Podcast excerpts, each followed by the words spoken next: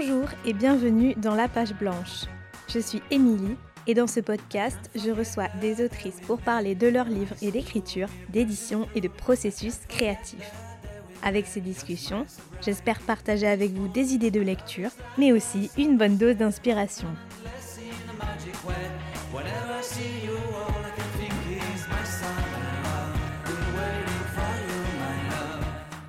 J'ai le plaisir de recevoir aujourd'hui Raphaël Riol, qui a publié en mars son cinquième roman aux éditions du Rouergue. Après Tanguy Colère a disparu, Raphaël Riol nous propose un voyage entre deux territoires, l'île et le continent. Le continent est un livre hypnotique, à mi-chemin entre onérisme et réalité sociale, dans lequel l'héroïne confrontée à un burn-out se réfugie sur l'île de son enfance pour retrouver ses sensations primitives et oublier le monde du travail qu'elle a fui. Entre les ombres et la lumière, le continent nous parle avant tout de résistance, car l'héroïne ne perd jamais de vue ses idéaux et ses valeurs malgré sa chute. La littérature tient une très grande place dans ce roman, car le livre parfois menacé de disparition est aussi pour tout lecteur le meilleur des refuges. Raphaël nous parle justement de sa passion des livres et de son amour des mots, de ce moment où elle a décidé, comme une urgence, de se lancer dans l'écriture et de sa manière actuelle de travailler. L'écriture est aussi une manière de se réfugier, de s'effacer hors du monde, en laissant néanmoins pour soi-même la trace de ce qu'on a été. J'espère que cet épisode vous plaira, mais je n'en dis pas plus, et je laisse tout de suite place à ma discussion avec Raphaël Riol. Bonjour Raphaël. Bonjour. Je suis ravie de vous accueillir euh, aujourd'hui dans la page blanche pour discuter de votre dernier livre, Le continent. Et il y a plein de choses à en dire, donc euh, j'espère que voilà, on aura assez de temps pour en parler comme il se doit. Alors tout d'abord, pour commencer, une question très simple, c'est de savoir pourquoi vous avez choisi d'appeler le roman Le continent. J'ai l'habitude de commencer par cette question, mais c'est vrai que ici, je trouve ça d'autant plus intéressant que euh, je me suis posé la question à la lecture de savoir pourquoi ce titre-là, sachant que le roman se partage entre deux espaces qui sont le continent et une île sur lequel se déroule l'histoire. Et on a ces deux territoires opposés un territoire d'où l'on part, un territoire que l'on déteste ou dont on a envie de, s'en aller. Et du coup, je me suis demandé euh, si le continent, c'était euh, votre titre de départ et si c'était une évidence pour vous. Oui, alors ça a toujours été le, titre de ce, de ce texte. Euh, en fait, il n'y a, a, jamais eu de, de, doute, contrairement aux autres livres que j'ai pu écrire euh, sur, enfin, ce titre-là.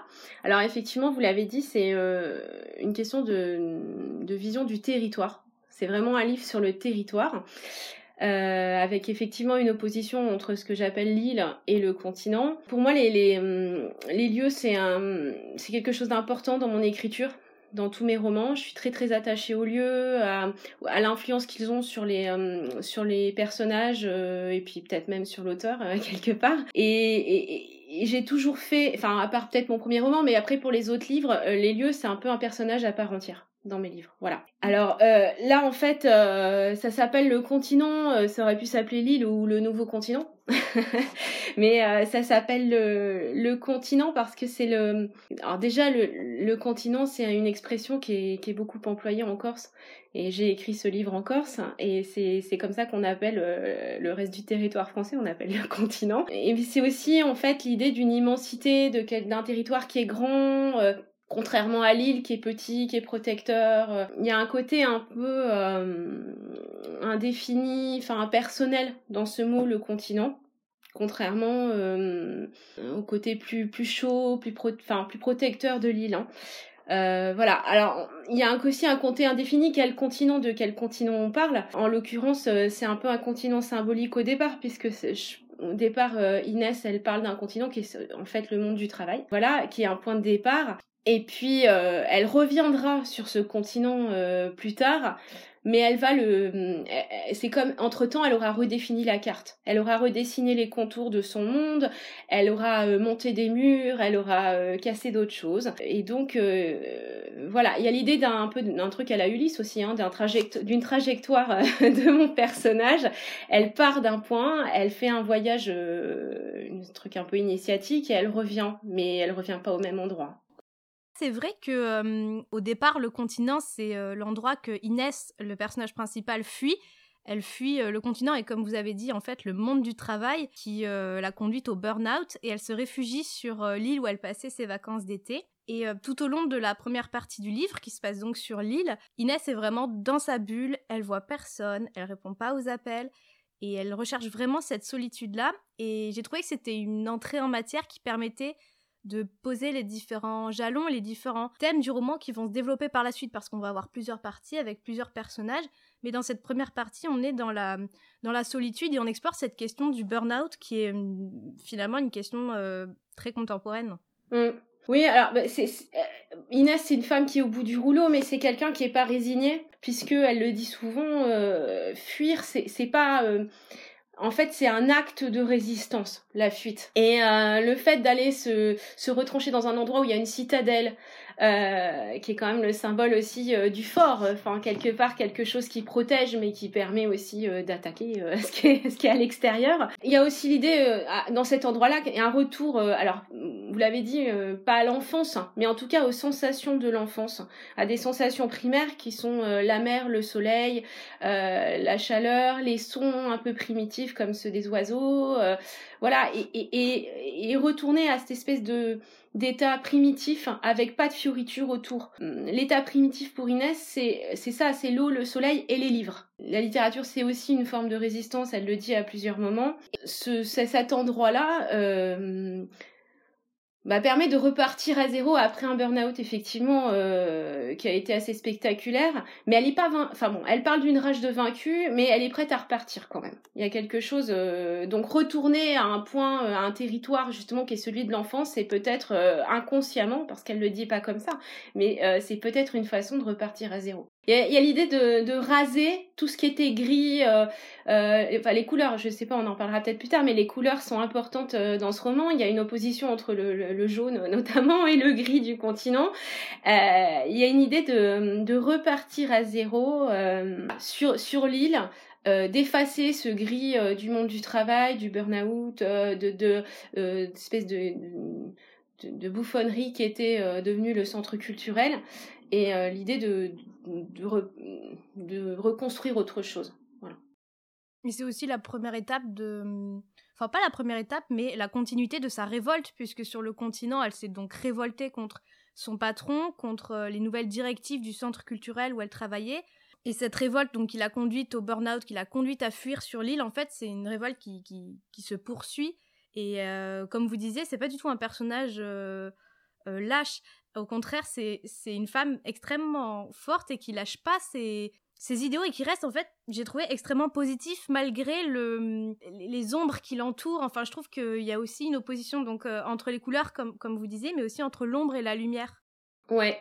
Alors, ouais, c'est quelqu'un qui intègre j'aime bien que mes personnages soient des, des gens intègres, c'est quelque chose qui est important pour moi. Alors, elle est révoltée contre son patron, mais elle est aussi révoltée contre les collègues. Hein. Il y a quelque chose comme ça, cette espèce de d'emballement qui a eu lieu, euh, de dégradation euh, et des conditions de travail, mais aussi de la dignité, de l'intellect, hein, puisque le centre culturel c'est quand même euh, censé être un lieu où on, on fait prospérer l'intellect. et là, ça a été une dégradation assez spectaculaire. elle est en colère contre ça.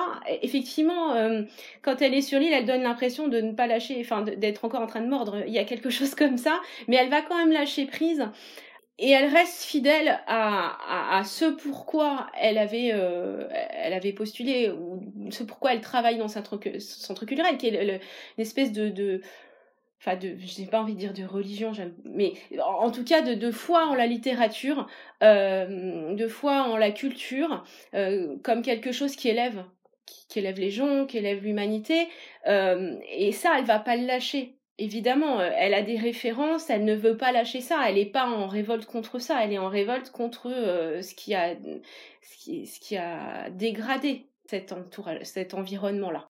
J'ai voulu aussi dénoncer une forme de, de, comment dire, de mode, je sais pas comment appeler ça, mais euh, de, de mode dans, le mode du travail, qui, qui est une espèce de, de, de de dinguerie autour de la cohésion du groupe, euh, de, plein d'activités qui sont quand même dégradantes, qui s'éloignent euh, à chaque fois du centre d'intérêt ou de la raison d'être. Ce pourquoi les gens travaillent. Enfin, c'est il y a une rupture avec les, les pour le coup pour moi ces gens-là sont des lâches et et elle et elle va construire autre chose mais elle va garder cette force qu'il y a dans les mots, dans les phrases, dans l'activité de lire même. Et quand vous parlez des ombres, euh, c'est clair que c'est aussi un thème qui traverse beaucoup le roman, mais il y a des ombres négatives et il y a des ombres positives. Il me semble que l'île est aussi un endroit d'ombre avec euh, euh, ses ancêtres qui sont qui ponctuent comme ça le récit. Il y a la vieille Léontine et puis quand elle monte au village, il y a la maison de Faustine il y a aussi euh, la, tombe hein, de cette femme qui a été enterrée là dans un coin de jardin, euh, la, propriétaire de la maison où il y a la fameuse bibliothèque euh, qui part en fumée. toutes ces ombres en fait sont des ombres dont elle va pomper l'énergie positive. Il n'y a pas de peur de l'ombre chez Inès. Inès elle-même est une ombre puisqu'à un moment donné, Jando la voit derrière la fenêtre et la confond avec un fantôme. Elle-même est une ombre quelque part. Oui, et elle-même euh, croit à un moment qu'elle est morte et qu'elle est un, ce spectre qui erre sur l'île. Bah, c'est-à-dire que quand on, je, enfin, je, j'ai pas vécu de burn-out dans ma vie, mais quand on, qu'on est comme ça, dans un état de, d'anéantissement, qu'on ne voit plus personne et qu'on, qu'on en est réduit, euh, comme elle en, elle, elle, en est réduite à ce moment-là, c'est-à-dire en gros à se baigner, euh, à être au soleil, à dormir, euh, il y a effectivement un doute qui s'instaure, quoi, sur est-ce que je suis pas, est-ce que je suis pas morte? Et quelque part, elle est morte socialement, Inès c'est une petite mort sociale, euh, voilà. Et du coup, euh, effectivement, c'est quelque chose qui la taraude tout le temps de se dire mais est-ce que je suis morte, est-ce que je suis vivante? Mais quand elle était au centre culturel, c'était quelqu'un qui était mort, euh, qui était pratiquement, enfin, elle sentait qu'elle allait mourir intellectuellement, quoi. Qu'il y avait quelque chose comme ça. donc, donc mes personnages côtoient en permanence la mort, la vie, enfin, espèce d'état d'ombre permanente. On parlera peut-être de Lily aussi, mais Lily c'est aussi une ombre hein, quelque part avant qu'elle ne, revienne à la vie. Oui, c'est une ombre et au départ, qui apparaît comme euh, l'opposé d'Inès. En tout cas, dans leur parcours de vie, les deux amies d'enfance sont opposées et en fait, elles vont se rejoindre quelque part dans leur euh, chacune dans leur quête de renaissance en partant de, de points opposés puisque Lily, elle, elle est restée sur l'île tandis qu'Inès était sur le continent. Et c'est ça qui est intéressant aussi, je trouve, dans le roman, c'est-à-dire que on part euh, du personnage d'Inès qui est le personnage central, mais on s'intéresse tout autant aux deux autres personnages euh, qui sont Lily et son mari Jando, et on aura même euh, accès au point de vue de, de, de, Jando. Et avec l'oscillation de ces points de vue, comme ça, euh, l'histoire se tisse, le caractère, l'histoire et la psychologie des personnages se tissent également. Et je trouve qu'il y a un travail très raffiné comme ça aussi sur la, sur la structure du, du, roman. Hum, est-ce que cette structure, elle était importante pour vous de d'osciller comme ça entre différents personnages et de pas euh, se contenter du point de vue d'Inès. Oui, euh, alors ça c'est quelque chose qui me, qui, me travaille depuis euh, l'écriture de, mon roman précédent, de Tanguy Colère a disparu. effectivement, c'est quelque chose qui m'intéresse de, le fait de voir un personnage euh, de manière un peu kaléidoscopique. C'est-à-dire qu'il n'y a mhm. pas la vérité sur quelqu'un. Euh, Colère, c'était ça. C'était que c'est quelqu'un en fait qui ne parlait jamais dans le roman et, tout le monde dessinait la personnalité, esquissait plutôt la personnalité de Tanguy euh, à travers euh, des souvenirs.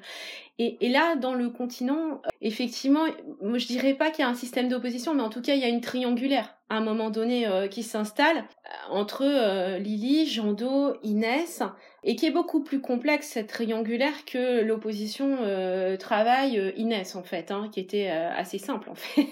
enfin bon, après il y a la collègue Julie qui se met dans le camp de, de Inès, mais disons que la triangulaire, pour moi, elle était intéressante. D'abord parce que c'était pas, enfin c'était pas une évidence. Disons qu'au départ, je savais pas que ce couple allait arriver. Il est arrivé assez tard dans l'écriture et il a pris plus de place que ce que je pensais et puis, euh, je voulais pas faire un truc euh, où il y ait que les deux filles. Je voulais qu'il y ait un, poids de l'autre côté. Et effectivement, euh, Lily et Jando, c'est un poids énorme, c'est le poids du quotidien. C'est quelque chose comme ça, c'est une espèce de mécanique qui roule, mais qui roule, qui roule, et on va se rendre compte qu'en fait, cette mécanique, elle roule aussi pour cacher des événements exceptionnels, mais qui sont très lourds dans l'histoire de la famille, dans l'histoire du couple. Et qu'est-ce qui va faire dérailler cette mécanique? C'est l'arrivée d'Inès. Inès, tout d'un coup, euh, c'est la, pièce qui, fait dérailler euh, tout le train. Et on se rend compte qu'il en fallait pas beaucoup, quoi, pour que le couple déraille. Voilà. Donc, euh, ce qui m'intéressait en fait dans ce que vous dites, par exemple, on voit ça aussi dans la réécriture de la scène de la, enfin, de la bibliothèque, puisque euh, effectivement il y a le point de vue euh, d'Inès, mais il y a le point de vue de Jean Do, euh, et on se rend compte à ce moment-là qu'un même moment vécu par trois personnages différents peut avoir une toute autre explication, enfin un tout autre vécu, et ça je trouve ça intéressant en littérature de faire ça parce que ça, ça, ça déstabilise le lecteur, mais ça donne aussi de la force à l'auteur euh, pour repartir dans d'autres directions. Cette scène d'ailleurs de la bibliothèque qui est très originale, où, les livres tombent littéralement en poussière euh, dans la vieille maison, c'est une, une scène qui m'a beaucoup plu, à la fois de ce qu'elle dit justement de selon euh, le point de vue duquel on se place, mais aussi dans ce rapport à la lecture, au livre et à la littérature dont vous avez parlé déjà plusieurs fois. C'est-à-dire que la littérature est omniprésente, déjà parce que Inès travaillait dans une bibliothèque, parce que pour elle la littérature c'est très important, euh, c'est peut-être la chose la plus importante. Quand elle arrive chez Lily, elle est désespérée de, ne pas avoir de livre et elle va essayer de se reconstruire autour d'un projet de librairie. Donc il y a le, poids de la littérature comme, euh, comme refuge, qui est d'ailleurs beaucoup plus un refuge que, le territoire finalement. Euh, c'est dans les livres qu'on peut peut-être essayer de, trouver des réponses et une espèce de, forme de, vérité. En tout cas, dans ce roman-là, c'est vraiment une question cruciale. Euh, le livre est menacé dans ce, dans ce livre aussi à plusieurs moments. Hein. Il est menacé au centre culturel, après il part en poussière euh, dans la bibliothèque euh, du village. Elle, n'a plus de livre à certains moments, elle est, réduite en fait à vivre la littérature avec des, citations dont elle se souvient ou à partir de quelques livres qu'elle avait emportés avec elle mais qu'elle n'a plus au village. Oui, le, livre est autant un refuge que l'île effectivement dans ce roman bon, la, librairie à la fin, euh, quelque part, et, euh, mais aussi, euh, je voulais quelque chose de positif à la fin. Pour moi, Le Continent, c'est un livre qui, parle aussi de, l'amour, mais de la force de la littérature. Je, pense que, enfin, en tout cas, moi, je le vis au jour le jour en, en tant que personne et en tant qu'auteur. Si j'avais pas la littérature, je sais pas trop comment je, je ferais. Enfin, je, je, je vois pas trop comment je ferais là, en fait, sans la littérature. Euh, je, enfin, je lis beaucoup. C'est important quand on écrit hein, de lire beaucoup, je pense. Mais euh, bon, je, à côté, je suis prof et je parle beaucoup de, littérature à mes élèves. Et je, pense qu'il y a aussi quelque chose d'assez contradictoire, à, la fois de l'ordre de la suite, dans, le fait de lire, mais aussi dans le fait, c'est aussi une façon de rejoindre autrement, par un autre chemin, euh, le monde dans lequel on, on vit, quoi. Et moi, ce chemin-là m'intéresse plus que, que d'autres qui nous sont euh, imposés. Euh, Inès, elle a un peu ses auteurs phares, et donc du coup, forcément, je me demandais quels étaient à vous, en tant que lectrice, vos auteurs ou vos lectures un peu phares comme ça? Alors, euh, bon, moi, alors aujourd'hui, je, je, lis beaucoup de littérature contemporaine c'est quelque chose euh, ça m'intéresse de savoir ce que les autres font en même temps que moi. Donc euh, voilà. Je lis pas mal de littérature bah non mais c'est euh, c'est toujours intéressant de voir par rapport aux autres notre façon d'écrire la façon de voir le monde aussi il est un fait que moi je vois bien que je suis en train de prendre une direction je dirais pas, c'est pas social, mais qui est à la fois onirique et social. C'est-à-dire que c'est vrai que la cause sociale m'intéresse, mais j'ai besoin de fuir ça aussi par, euh, par le rêve, par l'imagination. Je suis pas trop portée euh, jusqu'à présent sur l'autobiographie ni l'autofiction, c'est pas quelque chose qui m'intéresse vraiment, mais euh, voilà. Euh, mes auteurs phares, alors je, je bah, disons qu'il y, a des auteurs qui ont jalonné euh, des périodes de ma vie. Euh, quand j'étais étudiante, j'étais voilà très duracienne, Modiano. J'aime beaucoup aussi les auteurs du 19e siècle, comme Zola par exemple. Et puis après, voilà, j'ai découvert Jack London, Jack Kerouac. c'est des auteurs qui m'ont qui beaucoup marqué euh, Bolano. Puis, enfin, maintenant, je découvre aussi des, des textes plus contemporains qui, euh, je dirais pas qui influencent, mais qui en tout cas euh, me questionnent dans ma façon d'écrire. Donc, vous disiez qu'il il faut beaucoup lire euh, pour écrire, en tout cas euh, d'après vous. Du coup, euh, je me pose la question de savoir aussi comment est-ce que vous fonctionnez en tant qu'écrivain au-delà de cette question de, la lecture, parce que Le Continent, c'est c'est votre cinquième livre. Déjà, depuis quand est-ce que vous écrivez? Comment est-ce que l'écriture est venue à vous? Et je pose notamment la question par rapport à votre tout premier texte. C'est toujours une question qui m'intéresse beaucoup. Et comment, voilà, comment vous êtes lancé et comment vous êtes entré en écriture? Alors, je crois que moi, ça, ça enfin, c'est hyper simple. Enfin, je le résume comme ça maintenant, mais en gros, euh, j'ai commencé à écrire le jour où je suis rentrée dans la vie active. Je, suis devenue prof et à ce moment-là, j'ai une espèce d'angoisse, euh, l'angoisse d'être happée par le quotidien, par la routine, euh, par je sais pas. Enfin, il y a, quelque chose qui m'a vraiment angoissée et à partir de là, je me suis dit, mais il faut que tu fasses quelque chose euh, de ta vie. Alors, ça aurait pu être de la sculpture, euh, de, la peinture, mais en fait, je sais pas, j'ai senti que j'ai, à ce moment-là, j'ai senti que j'étais capable d'écrire un texte. Et je me suis jamais arrêtée. Alors, au départ, c'était de l'ordre du, loisir, euh, de, enfin, du défi. Le premier roman, c'est toujours un défi. On ne sait pas s'il va être publié. À partir du moment où j'ai été publiée, disons que c'est quelque chose qui a qui a pris de plus en plus de place dans ma vie, à tel point maintenant que euh, ça devient une, euh, une, ligne, euh, un horizon permanent dans ma journée. quand est-ce que je vais pouvoir écrire? Quand est-ce que je vais pouvoir me retrancher derrière mon ordi pour écrire? Voilà.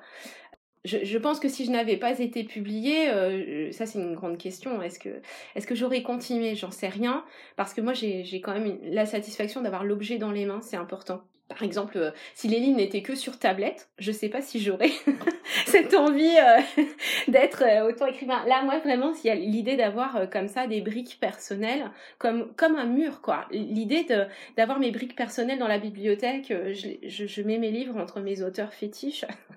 il y a quelque chose comme ça. Et c'est, euh, c'est pour moi, c'est des traces aussi. C'est l'idée de les pas pas une trace pour les autres, mais euh, une trace pour moi-même, pour me dire que j'ai fait quelque chose euh, de ma vie. Voilà, parce que je suis très angoissée par par la routine, par le fait de pas voir les jours passer. Et en tout cas, en écrivant, j'ai l'impression de de faire quelque chose de ma vie. Ce qui est euh, sans doute très paradoxal avec le fait que moi, pour écrire, je m'isole beaucoup. Donc, euh, quelque part, je, me, retranche aussi de la vraie vie pour écrire, mais, c'est comme ça que j'ai l'impression de, m'accomplir. C'est drôle parce que ce que vous dites euh, sur la façon dont, dont vous êtes arrivé à l'écriture, ça m'a fait penser à, à, ce que Camus disait dans un de ses carnets, alors je sais plus si c'est le premier tome ou le deuxième tome de ses carnets qui, sont publiés chez, Folio, où justement euh, au commencement de, sa carrière euh, d'enseignant, il a eu peur de s'ennuyer, il a eu peur de s'enfermer dans une routine et dans un quotidien qui lui plairait pas et qu'il avait besoin de, s'en extraire et, euh, et que l'écriture pour lui c'était cette, cette, cet échappatoire et ce, la seule façon de, s'en sortir. Alors, il a laissé tomber l'enseignement du coup euh, euh, suite à ça, mais je trouvais qu'il y avait ce, ce, cette même idée de rentrer dans la vie active, dans une routine et dans quelque chose peut-être de, de, très angoissant et que l'écriture et la création d'une manière générale permet de, de s'en extraire d'une façon ou d'une autre et je trouve ce rapport à l'écriture est très très intéressant et très inspirant. Voilà, enfin c'était juste pour la pour la pour la parenthèse, ça m'y a fait penser euh, et je trouve que c'est c'est très c'est très beau, je trouve de, de commencer de cette façon-là en fait d'avoir presque une forme de de révélation quelque part. Ouais, alors en fait, euh, quand, quand j'ai publié mon premier roman euh, qui, qui, euh, qui parlait pas mal de musique, je disais que euh, pour moi, le, le, le roman c'était un cri dans l'espace public. Je l'ai souvent dit ça. Et maintenant, j'ai évolué, j'ai évolué par rapport à ça. Je pense que l'écriture, en tout cas pour moi, c'est une forme d'effacement. Et c'est un effacement positif parce que, enfin, je pense qu'aujourd'hui, le fait d'arriver à s'effacer est une force. Voilà, on, nous demande d'être omniprésent euh, et par l'image euh, et, par euh, la, enfin le partout, de faire plein de choses. Moi, c'est clair que quand je me mets à écrire, d'abord je m'isole. Je, j'écris pratiquement qu'en corse. Donc je m'isole et je m'efface. Et pour moi, mes livres, c'est peut-être je suis en train d'accéder à une forme d'invisibilité même si pour moi c'est une trace euh, pour moi. Mais maintenant, euh, j'ai passé le stade du cri, qui était euh, au départ, voilà, une sorte de, manifeste. Mais maintenant, je, pense qu'il y a, en tout cas chez moi, dans l'écriture, une forme de résistance qui prend la forme d'un effacement. Euh, je, préfère que mes livres soient mis en avant plutôt que moi, quoi. Ça c'est clair. Il y a ma voix dans mes livres, mais euh, cet effacement-là, pour moi, est une victoire par rapport aux injonctions de la société euh, qui est, enfin, d'être présent partout en image, charnellement, au boulot. Quand j'arrive à ça, pour moi, c'est une victoire. Oui, du coup, ça, c'est pas toujours le cas euh, actuellement dans le monde de l'édition, qui est aussi bah, une industrie. Il faut, dire les choses comme elles sont. Donc, c'est vrai que cette, cette idée de l'écriture comme effacement, à la fois dans, dans le processus, mais aussi dans peut-être dans, dans, dans, la promotion ou dans l'exposition, c'est euh, c'est un vrai parti pris quelque part. Bah, ou c'est un parti pris ou c'est, euh, enfin, comment dire, dans mes cordes, hein, j'en sais rien. Moi, je me sens pas de prendre en photo tous les jours ce que je mange, qui où je suis. Euh. Enfin, non, non, mais je, quand vous parliez d'une industrie, c'est clair, quand on voit les auteurs, euh, il y en a qui sont très, très doués dans la communication, dans l'image. Moi, je, je suis pas comme ça, en fait je pense de plus en plus que euh, je, me cache euh, derrière mes livres. Enfin, j'espère que petit à petit mes arbres, mes, arbres, voilà le lapsus, mes livres vont être des arbres, une sorte de forêt. Euh, j'espère une forêt flamboyante, une forêt qu'on voit, mais mais mais je j'ai pas vocation en tant qu'écrivain à à me faire remarquer tous les jours. Voilà, si on considère que l'écriture est un refuge ou une forme de résistance, c'est totalement contradictoire de s'afficher toute la journée euh, devant ses livres. Moi, je, préfère me cacher derrière mes livres, mais voilà. Vous disiez que vous aviez besoin de solitude pour euh, écrire, pour euh, mieux vous effacer. Est-ce que vous avez besoin d'autre chose et comment est-ce que hum, comment est-ce que vous fonctionnez au quotidien? C'est-à-dire combien de temps est-ce que vous pouvez mettre pour écrire un livre? Est-ce que vous écrivez d'une traite un premier jet pour le retravailler par la suite ou au contraire vous construisez vraiment petit à petit votre euh, livre? Enfin, comment vous appréhendez le travail de l'écriture? Alors, je dirais que, en tout cas chez moi, euh, chaque livre a son histoire. J'ai pas du tout de méthode. Euh, il y a des livres qui, qui, ont, qui sont écrits de façon très méthodique. je pense à Ultraviolette notamment, où j'avais d'abord fait des recherches dans les archives sur la vie de Violette Nausière, où j'ai pris énormément de notes et où je savais que j'allais décoller euh, par rapport à la réalité à un moment donné et le concept des deux faces du personnage, la face euh, plutôt réaliste, euh, plutôt biographique et la face plutôt imaginaire sont imposés assez vite. Mais là, effectivement, j'avais un plan. Et du coup, c'était très rassurant. c'était, je pense que c'est le livre qui m'a le plus rassuré, en tout cas dans sa progression. Euh, pour le continent, euh, c'est un livre qui, je pense que c'est le livre qui m'a posé le plus de problèmes, en fait, euh, parce que j'avais j'avais pris beaucoup de notes dans des carnets sur euh, ce que ce dont je voulais parler euh, notamment sur le centre culturel sur mes révoltes au travail euh, sur la défense de la littérature tout ça. Et puis assez vite en fait je me suis dit que ça allait pas j'allais pas tenir la route sur 300 pages comme ça quoi qu'il fallait se calmer un petit peu. Et puis au moment où je me suis dit mais tiens mais en fait le paysage est en train de prendre le dessus là quelque part le rythme s'est ralenti j'ai pu travailler mes phrases l'esthétique aussi du décor. Et puis du coup, quand on a tout ça, euh, il faut après scotcher quoi. il faut arriver à construire quelque chose qui tient la route. Et là, c'est la partie la plus euh, la plus laborieuse, c'est-à-dire qu'il faut après faire les joints. Il faut arriver à faire les transitions entre euh, la révolte et, le décor de, l'apaisement en miroir. C'est le continent, je l'ai écrit en fait aller sur un sur huit mois, un an, et puis après, il y a eu une phase de retravail avec l'éditrice parce que j'arrivais pas à le finaliser. Euh, puis il y a aussi le, cas pour Amazon ou pour Tanguy Colère où les personnages ont vraiment pris une autonomie par eux-mêmes euh, et où ils m'ont mené plus loin que ce que je pensais, euh, que l'endroit où, je pensais arriver. Et du coup, c'est important, je pense, on est beaucoup à dire ça, mais il faut à un moment donné lâcher prise quand on écrit, euh, il y a les notes. Moi, j'ai, enfin, à part pour Ultraviolette, j'ai, j'ai pas de plan parce que je sais que si je fais un plan, je le respecterai pas. Donc euh, ça, ça, je, sais d'où je pars. Voilà, le point de départ, il est important. Et honnêtement, pour le continent, euh, il y avait ce point de départ qui était le burn-out, mais il y avait aussi au départ, très très vite, il y a eu la scène de la bibliothèque avec euh, les livres qui partent en poussière, euh, cet effondrement. Et je voulais quelque chose d'un peu érotique euh, dans cette bibliothèque. Je voulais qu'il y ait une force comme ça, vitale. Même si les livres partaient en, poussière, tout d'un coup, je me suis rendu compte que la, la dualité Jando Inès, il y avait une espèce de force érotique qui ressortait comme ça, de cette poussière qui, qui volait partout. Et je me suis dit, bon bah voilà, maintenant il faut que j'arrive à faire un livre qui part de la destruction, mais qui arrive aussi à la lumière. Mais moi, j'ai beaucoup de carnets, en fait, dans lesquels j'écris euh, comme ça des idées, mais j'écris aussi des mots. Parce que euh, de plus en plus depuis Ultraviolette, j'aime bien que mes phrases soient musicales. Je travaille beaucoup sur la musicalité des phrases, sur les ruptures de rythme, euh, sur le fait que je voudrais surprendre mon lecteur. Euh, il y a des phrases longues et puis tout d'un coup on, tombe quoi sur des phrases très abruptes. Euh, c'est quelque chose qui m'intéresse dans la littérature comme ça, le, rythme du, de la phrase. Donc je travaille beaucoup là-dessus, mais il y a des fois, il y a des fois où juste un, tout un paragraphe va venir d'un mot parce que j'ai envie de placer ce mot-là. Pour moi, il est musicalement, il est important et, et, tout ce qu'il représente aussi. Oui, c'est même une approche presque poétique de, de, la langue, de partir d'un mot pour pouvoir faire naître un paragraphe.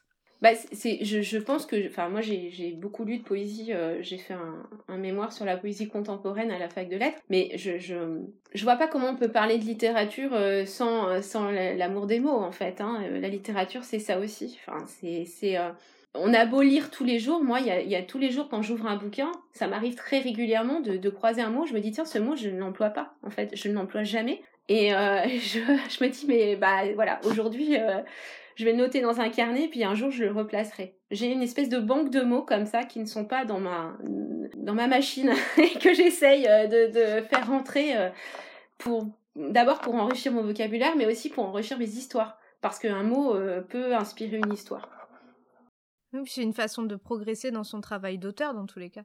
Oui, je pense, ouais. Après, moi, j'ai pas, euh, comment dire, j'ai pas non plus un espèce de, un fétichisme de la phrase longue, tout ça. Hein. C'est pas, euh, moi, je, voilà, je suis pas sur l'idée de faire des phrases d'une page euh, en disant, il y a un record qui a été établi aujourd'hui.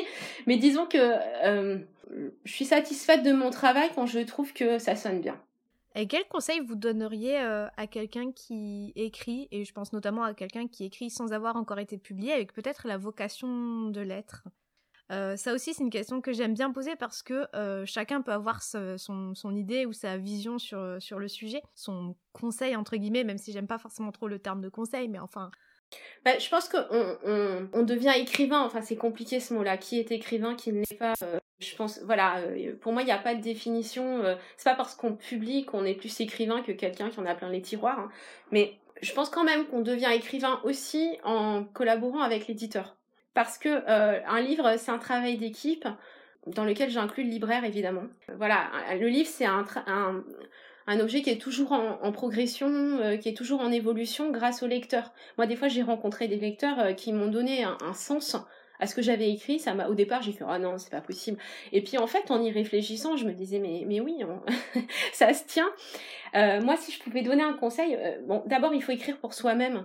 Enfin, il faut il faut écrire parce que ça a un sens pour soi-même. De toute façon, je pense que si ça n'a pas de sens pour soi-même, on s'arrête très vite. Euh, il faut que c'est de la, place dans, dans le, la part du temps, de notre temps intime. Euh, mais après, l'éditeur, c'est le premier regard extérieur, si on... Alors des fois on peut faire lire à des copains, hein, mais le, premier regard extérieur qui va finaliser le livre. C'est-à-dire que euh, des fois ça part comme ça dans des directions où on peut perdu. Et l'éditeur, euh, bah, c'est son métier, c'est aussi de dire, bah voilà, là, il va falloir revoir, mais pas de dire précisément ce qu'il faut faire, mais en tout cas de réorienter. Et je pense que si je devais donner un conseil, c'est peut-être quelqu'un qui essayerait de publier et qui euh, prendrait un, refus dans la tronche comme ça, comme ça peut arriver plein de fois, c'est d'écouter, en fait, d'écouter euh, les remarques des autres. Voilà, moi je fais lire aussi à des amis et des fois ils me disent ah ouais mais là et, et en fait j'écoute toujours parce que ça a toujours un sens quoi la remarque, euh, les remarques de lecteurs aident à, progresser, je trouve. Le temps file et euh, du coup, j'en arrive déjà malheureusement à ma dernière question. Savoir si parfois dans votre process d'écriture, il vous arrive d'être confronté à la page blanche et si oui, comment vous faites pour la surmonter? Alors, moi, je, enfin, j'ai vraiment pas une, angoisse de la page blanche parce que euh, la page blanche, pour moi, c'est déjà l'aboutissement de mon retrait. C'est-à-dire que quand je suis devant la page blanche, ça veut dire que j'ai réussi ma fuite.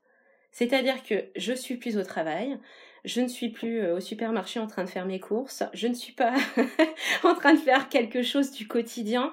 Au moment où je suis devant la page blanche, c'est déjà que j'ai gagné la vie, j'ai gagné la bataille, quoi. C'est que, c'est, pour moi, la page blanche, c'est le portail de la liberté. Au moment où je suis devant, il y a tout un monde de possibles qui s'ouvre à moi. Euh, et puis c'est voilà, euh, j'ai mis de côté tout le reste, j'ai réussi. J'ai réussi à me sortir de là, ça veut dire que je suis à ma table d'écriture, je suis pas à une autre table, je, je suis pas ailleurs en train de, de faire quelque chose que je dois faire. Là, devant la page blanche, bah voilà, c'est moi, c'est l'écrivain, et si elle se remplit pas tout de suite, c'est pas grave. Voilà, ça veut dire que j'ai le temps d'écrire, ça veut dire que j'ai le temps de me tromper, euh, j'ai le temps d'inventer la page blanche. Pour moi, c'est quelque chose euh, qui est rassurant. Faut pas qu'elle le reste éternellement, évidemment, mais en tout cas, euh, c'est un champ de possible. En tout cas, c'est très inspirant parce que vraiment, en, 35 épisodes, on m'a déjà dit que la page blanche était la définition du possible ou de la liberté, mais que ce soit aussi déjà une victoire, c'est assez inédit. Et je trouve que c'est très, très, très inspirant. Oui, mais les, écrivains euh, qui travaillent à côté euh, de l'écriture, euh, je pense que, c'est quelque chose qui revient chez eux. Moi, j'en parle avec, il y a plein de profs qui sont écrivains, hein, voilà, c'est et, on en parle tous. Enfin, le moment où on est devant l'ordi, la page mais c'est génial. C'est-à-dire qu'en fait, on a réussi à se sortir du filet, quoi. On y est. Et moi, je j'ai pas, honnêtement, si j'arrive pas, je me mets à ma table de travail, j'arrive pas à écrire deux heures, trois heures. Si ça marche pas ce jour, euh, ce jour-là, c'est pas grave. Au moins, j'ai eu ce temps-là, quoi. Et, et, le temps de la page blanche, c'est un temps de réflexion, c'est un temps de, de, de, chemin, de processus. Donc, euh, mais il n'y a rien de pire que de pas être devant cette page blanche. de ne pas pouvoir être devant la page, c'est terrible, c'est un empêchement. Et, et, la littérature, enfin moi, le fait d'écrire est un acte sans cesse empêché pour l'instant. Donc, je peux vous dire que la page blanche, c'est un luxe pour moi c'est le début du, luxe, c'est le début de ma deuxième vie. Eh bien, vive la page blanche. Euh, merci beaucoup, Raphaël, pour cet échange si, riche et si inspirant, euh, et notamment euh, vis-à-vis de l'écriture. Je pense que ça fera écho à beaucoup de personnes qui nous écoutent. J'espère qu'on aura donné envie à tout le monde de lire Le Continent, et j'invite même les auditeurs à, à, lire vos autres textes, notamment Ultraviolette ou Tanguy Colère a disparu, qui sont tout aussi formidables. Vraiment, ce serait trop bête de passer à côté. Donc vraiment, merci à vous pour, euh, pour cette discussion, c'était passionnant. Bah, merci beaucoup. À bientôt.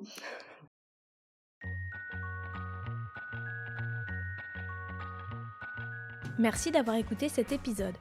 Si cette conversation vous a plu, n'hésitez pas à vous abonner depuis votre plateforme d'écoute. Pour soutenir le podcast, vous pouvez lui laisser 5 étoiles depuis l'application Apple Podcast et mettre un petit commentaire Quelques clics et quelques mots suffisent pour permettre à d'autres personnes de découvrir le podcast. Merci beaucoup pour votre soutien et votre fidélité. Je vous dis à très vite pour un nouvel épisode de La Page Blanche.